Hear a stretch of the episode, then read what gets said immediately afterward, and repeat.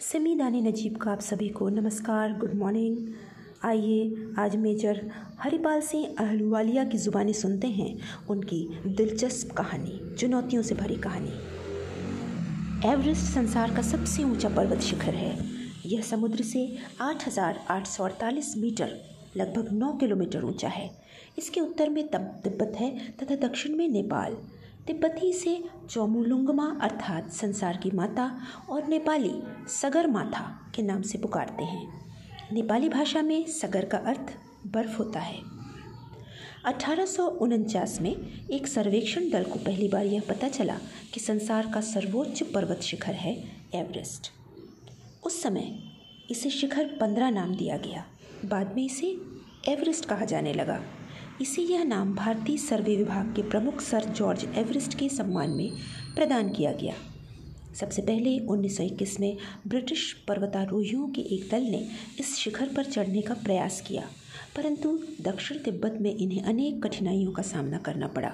तीन महीने तक संसार के इस अज्ञात भाग की यात्रा करने के बाद वे इंग्लैंड वापस लौट गए। इसके दूसरे साल एवरेस्ट की चढ़ाई करने के लिए एक ब्रिटिश दल ने प्रयास किया पर वह भी 8,321 मीटर की ऊंचाई तक ही पहुँच सका। इसके बाद तो अनेक दलों ने इस शिखर पर चढ़ने का प्रयत्न किया किंतु सर्वप्रथम उन्नीस सौ तिरपन में शेरपा तेन सिंह और न्यूजीलैंड के एडमंड हिलरी की शिखर छूने में सफलता मिली।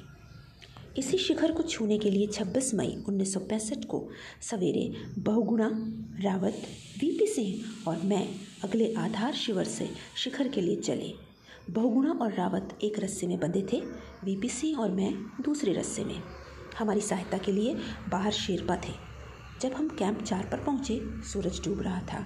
मैं सारी रात करीब करीब जागता ही रहा, क्योंकि मैं जानता था कि सोते समय अगर मैंने करवट ली तो तंबू लड़क कर तीन हज़ार फीट नीचे जा गिरेगा।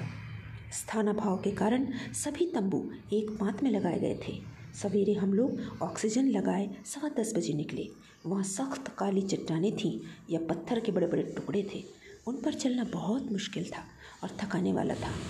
जब हमें अपने तंबू दूर से फहराते दिखाई दिए तो हमारी जान में जान आई। शाम होने तक हम वहाँ पहुँच गए। यहीं स्विस, ब्रिटिश और अमेरिकी अभियानों के पुराने तंबू भी थे और उन पर तभी का कूड़ा कचरा भी जमा दिखाई दे रहा था।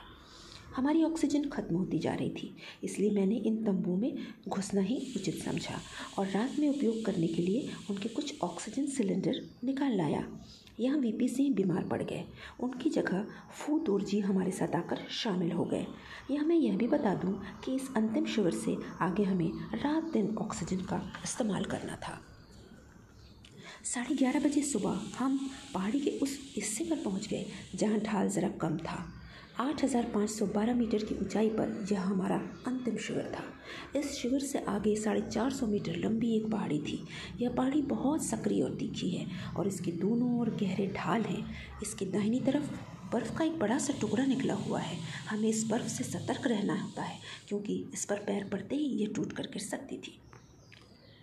आखिरकार काली चट्टानें खत्म हुई और हमने येलो बैंड क्षेत्र में प्रवेश किया। इसकी चट्टानों में पीली पीली धारियाँ हैं, इसलिए इसे येलो बैंड कहते हैं। इस पर चढ़ना अपेक्षाकृत सरल था। मेरी सिलेंडर की ऑक्सीजन कहीं से निकल रही थी, इसलिए मुझे सांस लेने में कठिनाई होने लगी। यह जानकर मैं बहुत चिंतित हुआ। मैंने देखा कि सिलेंडर के मुँह तक ऑक्सीजन ले जाने वाली नली में छेद हो गया है और यह छेद बूटों की कील से हुआ था। आसपास कहीं बैठने की जगह भी नहीं थी, इसलिए फूधूर जी ने बर्फ़ काट कर एक छोटा सा प्लेटफॉर्म बनाया। यहाँ बैठकर मैंने टीम की सहायता से यह छेद बंद किया।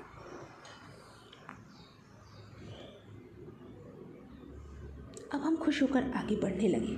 तभी मुझे लगा कि कोई आदमी हमारी ओर हाथ हिलाता हुआ, हाँफता हुआ धीरे धीरे बढ़ रहा है। यह रावत था। उसे मालूम था कि बहुड़ा बीमार हो जाने से रुक गया है। उसे अकेले ही आगे आना पड़ा।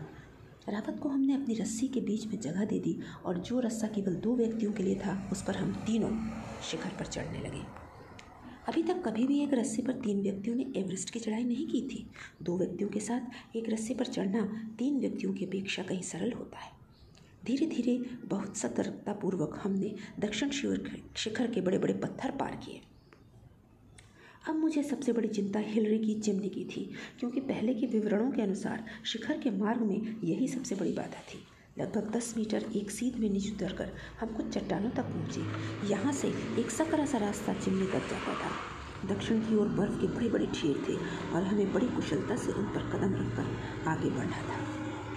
अब हम धीरे धीरे हिलरी की चिमनी के ठीक नीचे पहुँच गए। इसी बाधा का हमें सबसे अधिक डर था। हर पर्वतारोही इस चिमनी से परिचित है, जो चट्टान और बर्फ़ के ढेर के बीच तेरह मीटर ऊँची खड़ी है। चट्टान पर हाथ या पैर जमाने की कोई जगह नहीं है और ज़्यादा चिकनी होने के कारण यह बहुत बड़ी समस्या है। धीरे धीरे हम चिमनी की चोटी पर पहुँच गए। रावत चट्टान पर फिसल रहा था और उसे तथा उसके बाद मुझे फू दूर जी ने ऊपर खींच लिया। अब हम बर्फ़ के एक चबूतरे पर थे और वहाँ पर हम कुछ देर सुस्ताने के लिए रुक गए। पर तभी अचानक अंत सामने आ गया। हम बर्फ़ के ढेर नहीं थे, हमसे ज़रा ही ऊपर एक छोटी सी सफ़ेद घुमावदार मेहराब सी थी और यही एवरेस्ट का शिखर था। हम चोटी तक पहुँच रहे थे, परस्पर बाहें डालकर हम दो एक मीटर और ऊपर चढ़कर शिखर के बिल्कुल अंतिम भाग तक पहुँच गए। अब हमें और चढ़ना नहीं था।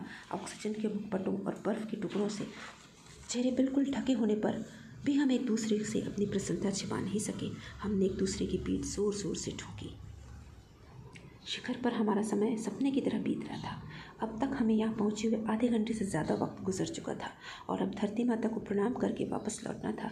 यह सोचते ही मैं बहुत उदास हो गया। मेरी उदासी का क्या कारण था कि चढ़ाई की जो सबसे बड़ी ऊंचाई है, उसे मैंने छू लिया था और इससे बड़ी कोई ऊंचाई चढ़ने को नहीं रह गई थी। धन्यवाद। शुक्रिया।